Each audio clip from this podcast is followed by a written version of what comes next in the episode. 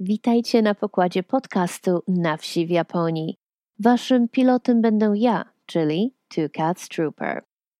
No to lecimy.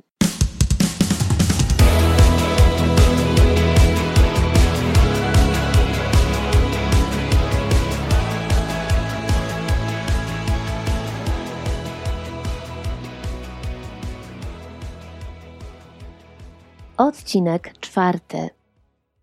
Dziś porozmawiamy o Okinawie, o prefekturze tak ogólnie, trochę o jej historii, o historycznych rewizjach w podręcznikach szkolnych, o teoriach spiskowych, a także o tym, co na Okinawie lubię najbardziej. Właśnie szykuję się do lotu na Okinawę, więc ten odcinek jest tak bardzo na czasie. To moja druga podróż na Okinawę w tym roku, co, mm, co jest dla mnie bardzo nietypowe, bo od czasu pandemii latam tam częściej. Ale w tym roku moje podróże krajowe po Japonii były raczej skromne. A to dlatego, że odwiedziłam Polskę dwa razy i również wybrałam się w daleką podróż na Wyspę Świętej Heleny. Tak, niestety miejsc, które chciałabym zobaczyć, jest na mojej liście mnóstwo, ale środki finansowe mają swoje ograniczenia. No i jest jeszcze jeden powód, dla którego ta obecna podróż na Okinawę jest dla mnie nietypowa. A to dlatego, że tym razem będę się przepraszać z główną wyspą okinawską. Postanowiłam dać jej jeszcze jedną szansę. Hmm, czy tym razem się polubimy? O tym dowiemy się za tydzień po moim powrocie. Więc przez te ostatnie lata, gdzie spędzałam czas na Okinawie, jeśli nie na głównej wyspie? Hmm, na mniejszych wyspach. Odwiedziłam wszystkie wyspy i wysepki archipelagu Yaeyama. Objeździłam wszystkie wyspy w grupie wysp Miyako. Poleciałam na wyspę Tarama. Byłam na Keramach. Wyspy Daito nadal grzecznie czekają na swoją kolej. Więc przez te ostatnie lata, gdzie spędzałam czas na Okinawie, jeśli nie na głównej wyspie? Na mniejszych wyspach. Odwiedziłam wszystkie wyspy i wysepki archipelagu Yaeyama. Objeździłam wszystkie wyspy w grupie wysp Miyako. Poleciałam na wyspę Tarama. Byłam na Keramach.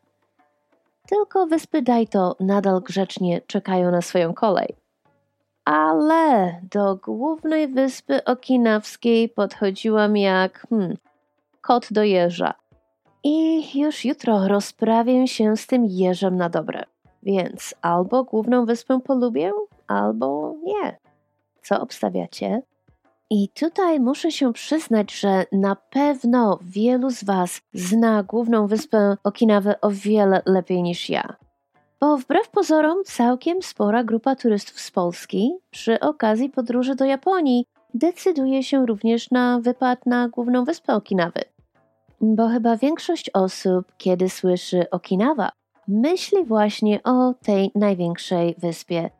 I na tym bardzo często się kończy. Prefekturalna stolica, czyli miasto Naha, wycieczka na północną część głównej wyspy do Parku Narodowego Yambary po drodze słynne oceanarium Churaumi, rejs promem na archipelag Kerama, żeby poleżeć na bajkowej plaży i to wszystko. Więc dziś będzie o Okinawie jako prefekturze, tak bardziej ogólnie. No niestety na temat głównej wyspy, czyli Okinawa Honto, nie jest łatwo mi się wypowiadać, bo moja wiedza jest tutaj ograniczona ale mogę Wam przybliżyć te wyspy w innej części prefektury, których nie wszyscy mają szansę odwiedzić podczas krótkiego pobytu w Japonii. Ale zanim odlecimy w okinawskie klimaty, mała autopromocja i przypominajka. Jeśli podoba Ci się ten podcast, to zaobserwuj i kliknij like albo dodaj ocenę. Każde polubienie sprawia, że następny odcinek będzie trafiał do większego grona słuchaczy. A przecież każdy lubi słuchać o Japonii, nieprawdaż? No to jak? Jesteście gotowi na małą wyprawę na kraniec Japonii? No to w drogę. Okinawa to taka bardzo specyficzna prefektura. Japońska, ale nie japońska. I nie chodzi tu tylko o tropikalny klimat i lazurowy ocean. To, że Okinawa była kiedyś niezależnym królestwem Ryukyu, wie chyba większość osób. Niektórzy debatują nawet, czy tak naprawdę niezależnym, bo bardzo bliskie związki z Chinami miały wpływ na rozwój i politykę królestwa. Po japońskiej inwazji w 1609 roku Okinawa przeszła pod kontrolę Japonii, a status prefektury uzyskała w 1879 roku. Ale po II wojnie światowej sytuacja się skomplikowała, nawet bardzo. I o tym, że do początków lat 70. Okinawa była zarządzana, żeby nie powiedzieć okupowana albo skolonizowana przez Stany Zjednoczone. No o tym wie już znacznie mniej osób. Prefektura okinawska wróciła do Japonii dopiero 15 maja 1972 roku. Moi japońscy teściowie nie raz i nie dwa opowiadali, że kiedy w młodości lecieli z rodzicami na Okinawę, to wszyscy potrzebowali paszportów. Więc prefektura może i wróciła do Japonii, ale amerykańskie bazy wojskowe i problemy z nimi związane pozostały na Okinawie. Dla wielu osób Okinawa kojarzy się natychmiast z jedną z najkrwawszych bitew II wojny światowej po stronie Pacyfiku, rzecz jasna. Bitwa o Okinawę zaczęła się 1 kwietnia 1945 roku, choć jednostki amerykańskie zajęły wyspy Kerama już kilka dni wcześniej. Oficjalnie siły amerykańskie zdobyły Okinawę 21 czerwca 1945 roku, ale mniejsze bitwy, głównie loty kamikaze, miały miejsce przez jeszcze kilka tygodni. Sama ceremonia kapitulacji Okinawy nastąpiła dopiero 7 września 1945 roku. Była to najkrwawsza bitwa w rejonie Pacyfiku, nie tylko jeśli chodzi o ofiary wojskowe, bo liczba ofiar cywilnych jest dysputowana, ale wiemy, że sięgnęła ponad 100 tysięcy osób. I wiecie, i to nie tylko z powodu ataków amerykańskich. Siły japońskie zmuszały rdzennych mieszkańców do popełnienia samobójstw, twierdząc, że lepiej jest nie żyć, niż poddać się Amerykanom. Przymusowy nabór do wojska japońskiego to kolejna przyczyna, w tym również nabór chłopców nawet w wieku 14 lat.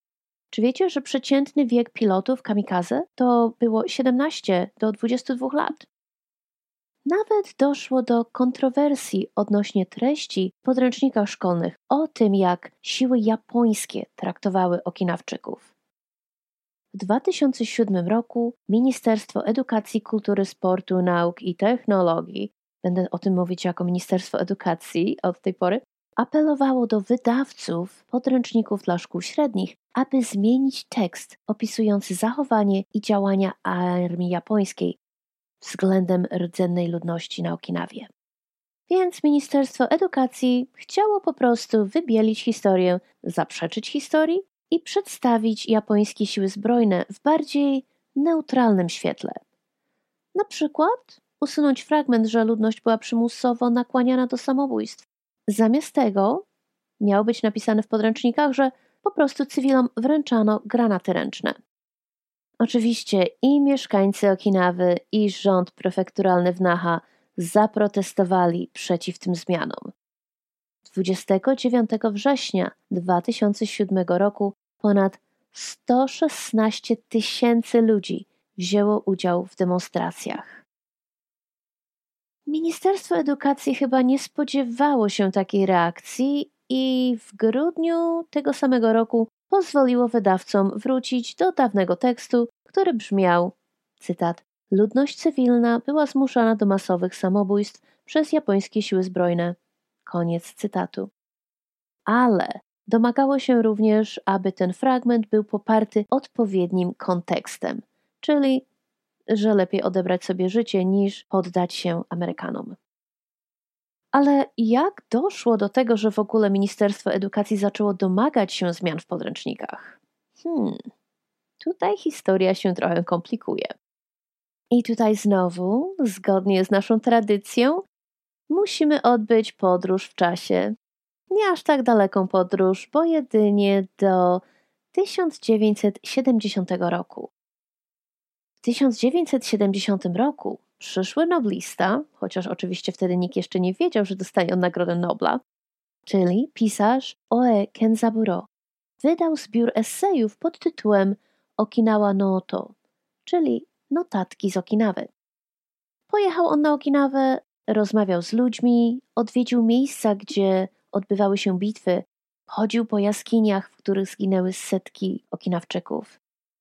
W notatkach z Okinawy pisał on o historii prefektury, o ucisku i wyzysku ze strony Japonii, począwszy od aneksji Królestwa Ryukyu w XIX wieku. Analizował dyskryminacyjną politykę wobec rdzennej ludności. I kulminacją tej dyskryminacji były właśnie okrucieństwa armii cesarskiej wobec miejscowej ludności cywilnej i te przymusowe samobójstwa podczas bitwy w 1945 roku. Notatki z Okinawy zostały opublikowane na dwa lata przed powrotem Okinawy pod administracją japońską, bo to odbyło się w 1972 roku. I nikt przez długie, długie lata do tego się nie czepiał. W 1994 roku Oe Kenzaburo otrzymał Nagrodę Nobla.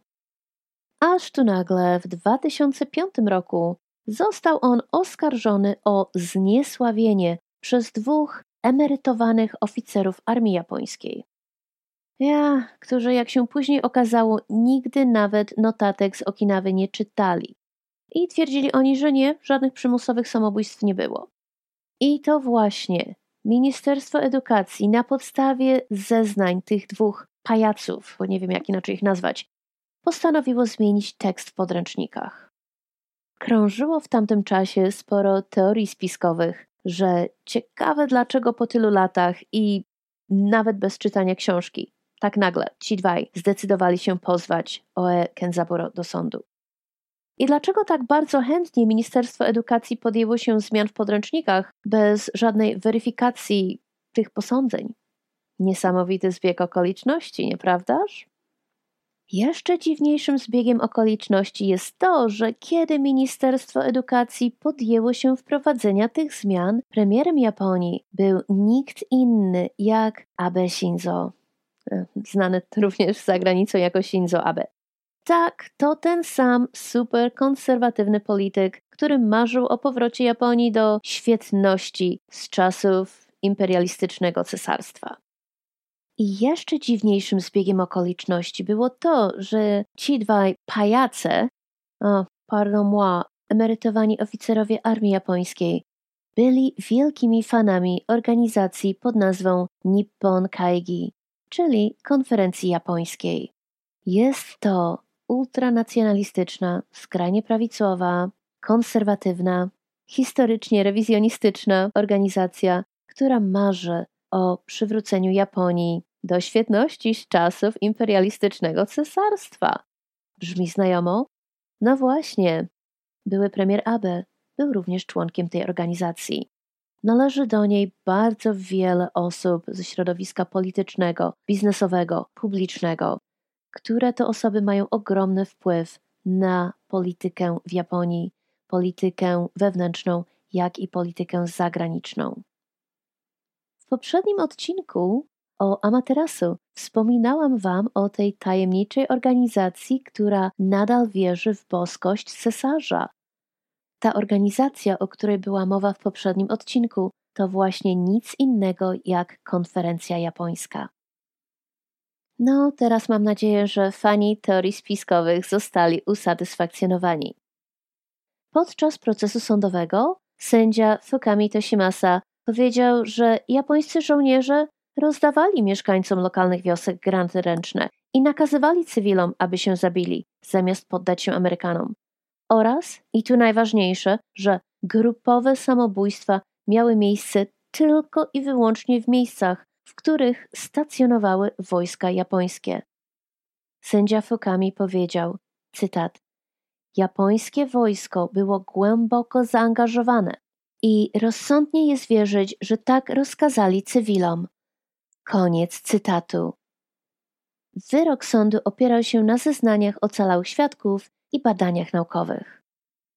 Wiecie, według mnie sędzia Fukami jest bohaterem tej historii. I wiecie co? Cieszę się bardzo, że ta sprawa sądowa rozgrywała się w Osace, a nie w Tokio. Bo jeśli miałoby to miejsce w Tokio, to bardzo możliwe, że wyrok sądu byłby inny. No jak wiadomo, Osaka robi zawsze wszystko na opak. Ministerstwo Edukacji było bardzo zdumione, że sprawa została przegrana i zostało zmuszone do zaprzestania dalszych rewizji podręczników w temacie Okinawy. Wrzucę Wam więcej linków odnośnie tej całej historii do opisu odcinka. Więc jak sami widzicie, rząd japoński od lat zaprzecza nie tylko zbrodniom wojennym popełnionym poza granicami kraju, ale też i temu, co działo się tutaj na miejscu w Japonii. A to, co działo się w przeszłości, tej dawnej, jeszcze przedwojennej, tej wojennej i powojennej, sprawiło, że Okinawa jest jaka jest. Poza granicami Japonii mało kto wie, że Okinawa to najbiedniejsza prefektura w całym kraju. Według statystyk 30% dzieci w Okinawie żyje w ubóstwie. Zarobki na Okinawie są niższe niż na głównych wyspach japońskich, a wiele rodzin to samotne matki.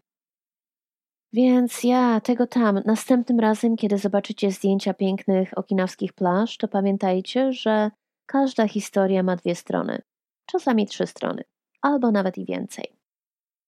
O niechęci lokalnej ludności do baz amerykańskich całe prace naukowe już napisano.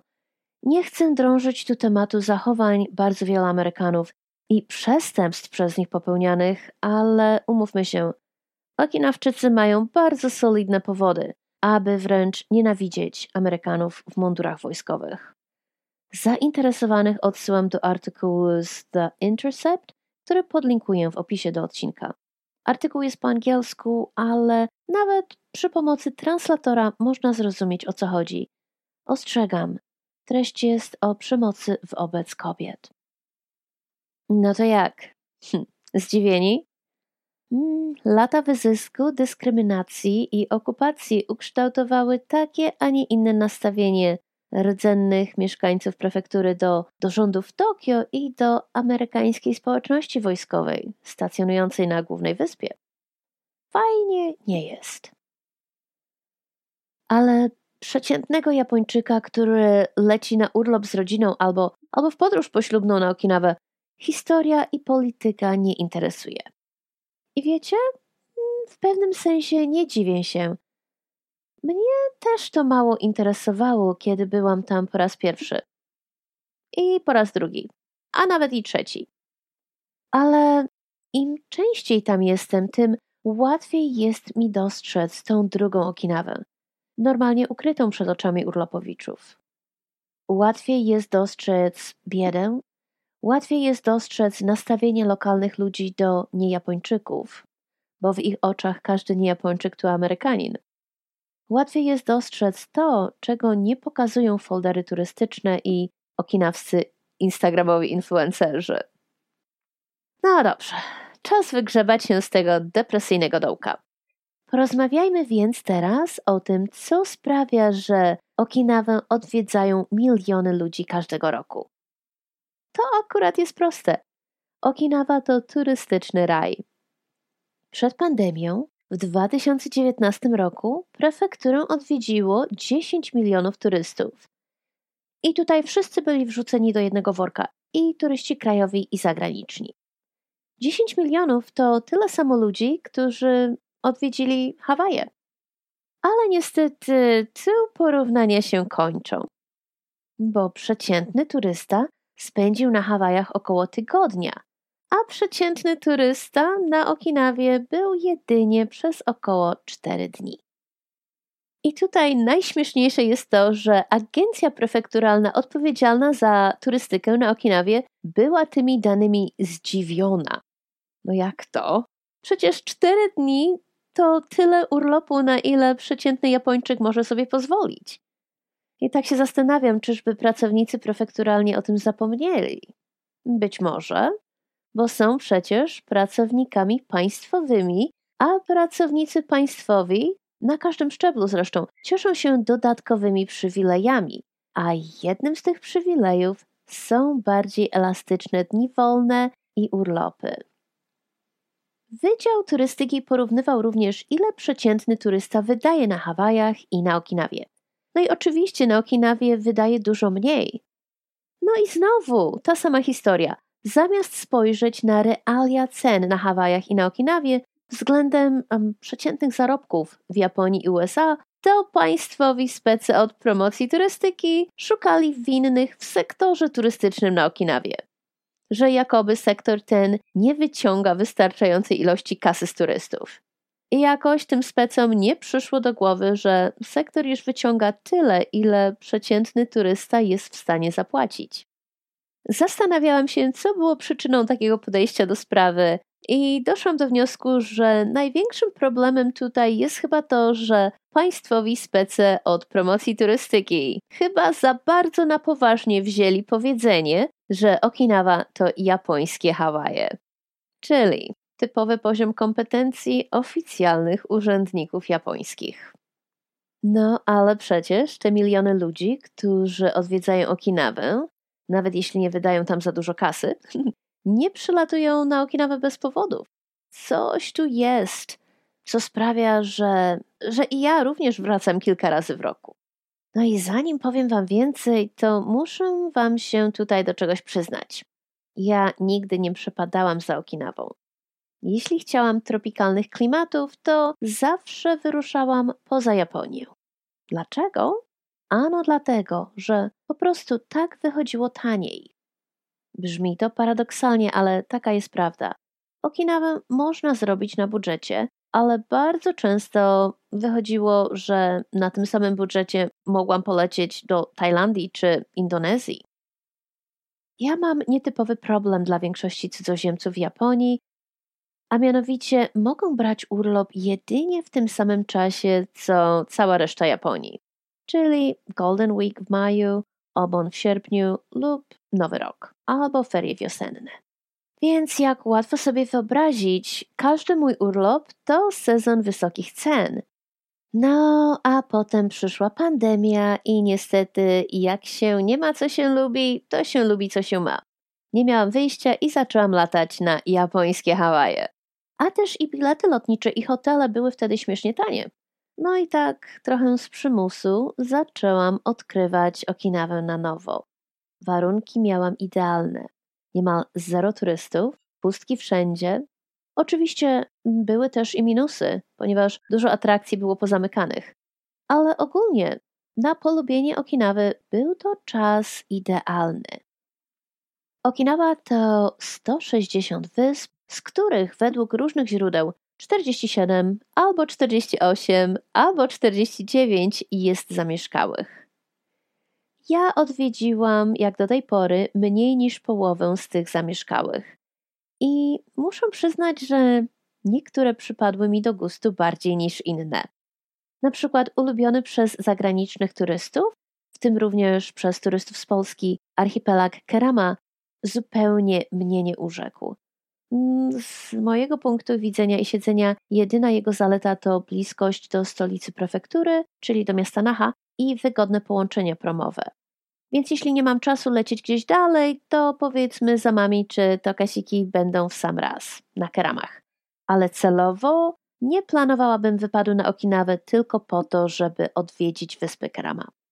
Ale wiecie, z drugiej strony również doskonale rozumiem, że jeśli ktoś ma ograniczenia czasowe, to wtedy, ja, wtedy archipelag Kerama jest sam raz. Tam można liznąć tej bardziej autentycznej Okinawy niż na głównej wyspie. No zaraz, i pewnie teraz dostanie mi się po czapie, ale wiecie, ja uważam, że główna wyspa Okinawy nie oddaje w pełni uroku i klimatu tej prefektury. Czy moje zdanie zmieni się po nadchodzącej wyprawie? Zobaczymy. Jak na razie ślęczę nad rozkładami promów i kombinuję, na którą z mniejszych okolicznych wysp udałoby mi się wyskoczyć. A przecież nie taki miał być cel tej podróży. Przecież miałam spędzić czas tylko i wyłącznie na głównej wyspie. Ale z Okinawą jest tak, i mówię tutaj ogólnie o całej prefekturze. Wiecie, tak naprawdę każda wyspa albo grupa wysp ma zupełnie inny, indywidualny charakter. I to jest to, co lubię na Okinawie najbardziej.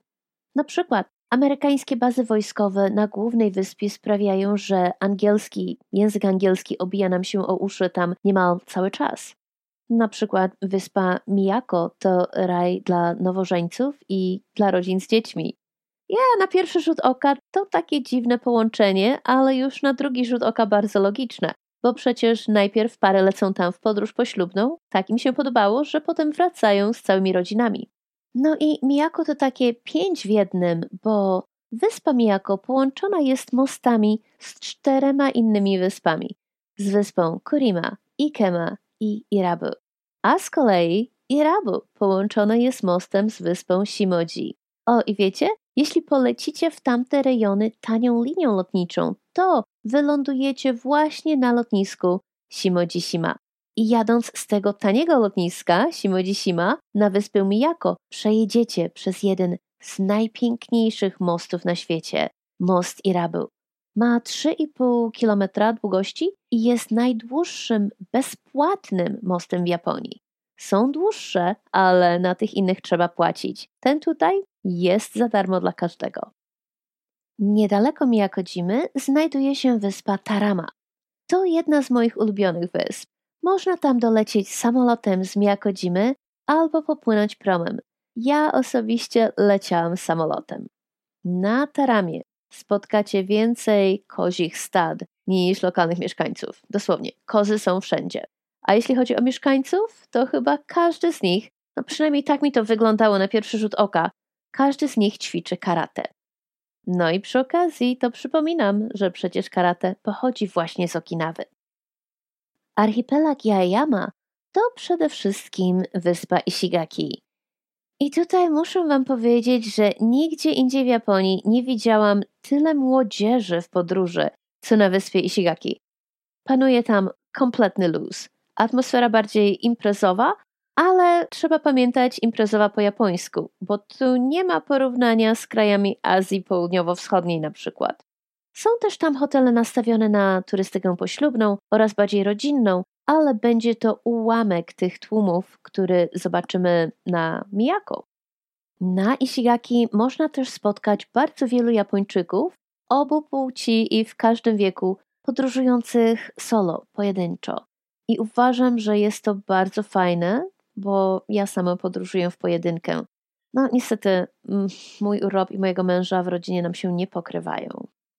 A na Ishigaki też nie sposób się nudzić. Wyspa jest dosyć rozległa, więc ja najchętniej poruszam się tam samochodem.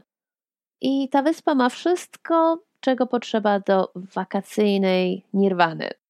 Są przepiękne plaże, cudowne widoki, Zatoka Kabira natychmiast przychodzi tutaj na myśl. Jest snorkeling, nurkowanie, szlaki trekkingowe, groty, jaskinie, hotele i hostele na każdą kieszeń. Mój ulubiony okinawski makaron, jaja masoba, pochodzi właśnie z malutkiej restauracji na Ishigaki. I tu przypominam, jeśli chcecie wiedzieć więcej o okinawskim makaronie, to przesłuchajcie odcinek drugi podcastu. No, gwarantuję, że zgłodniejecie.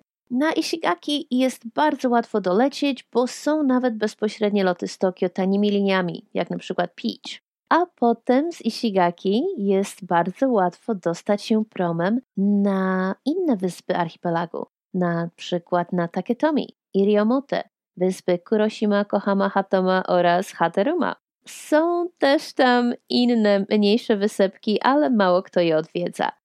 Większość turystów zaczyna i kończy swoją przygodę z archipelagiem Iayama właśnie na wyspie Ishigaki oraz z obowiązkową wycieczką promem na wyspę Taketomi. Taketomi to Okinawa taka jak z folderów turystycznych, ale mówię Wam od razu, warto ją odwiedzić. Tradycyjne domy, albo raczej powiedzmy nowe domy wybudowane w tradycyjnym stylu, ponieważ taki jest tam przepis, że każdy budynek musi wyglądać tradycyjnie po okinawsku. Nawet budynek poczty jest tam w tradycyjnym stylu i ja, jak łatwo sobie wyobrazić, to poczta jest już turystyczną atrakcją samą w sobie na Taketomi. Oprócz tego są tam piaszczyste uliczki, kamienne murki, tradycyjne figurki sisa dosłownie wszędzie, woły, które ciągną wozy pełne turystów, przepiękne widoki, przepiękna plaża. Nazywa się Kondoi. I jest to chyba jak, mm, jakby to powiedzieć, najbardziej malediwska plaża w całej Japonii. Taketomi można zwiedzać pieszo, jeśli się ktoś uprze, bo to w sumie mała wyspa, choć jest tam też minibus, który czeka na przystani za każdym razem, kiedy przypływa prom, ale chyba najłatwiej zwiedzić jest tę wyspę na rowerze. Wypożyczalni jest kilka, są zaraz przy przystani, jak również i wiosce. I choć wiele osób może się tu ze mną nie zgodzić, to ja uważam, że warto spędzić na Taketomi przynajmniej jedną noc. Bo kiedy ostatni prom odpłynie do Ishigaki, a na wyspie pozostaną tylko lokalni mieszkańcy i garstka turystów, to właśnie wtedy maska tej radosnej Okinawy zaczyna trochę odstawać od twarzy. No ale ja tu tak gadu gadu o Taketomi, a nawet jeszcze przecież nie wspominałam o moim najulubieńszym wyspiarskim faworycie, czyli o wyspie Yonaguni. O Yonaguni będą osobne odcinki, bo to jest jedyne w swoim rodzaju miejsce. I ostrzegam, mam na punkcie tej wyspy absolutnego świra. Ja się tam nigdy nie nudzę. To jest taka Okinawa dla bardziej dociekliwych.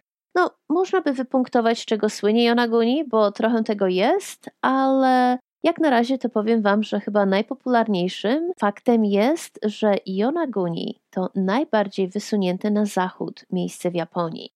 Znajduje się bliżej Tajwanu niż Japonii.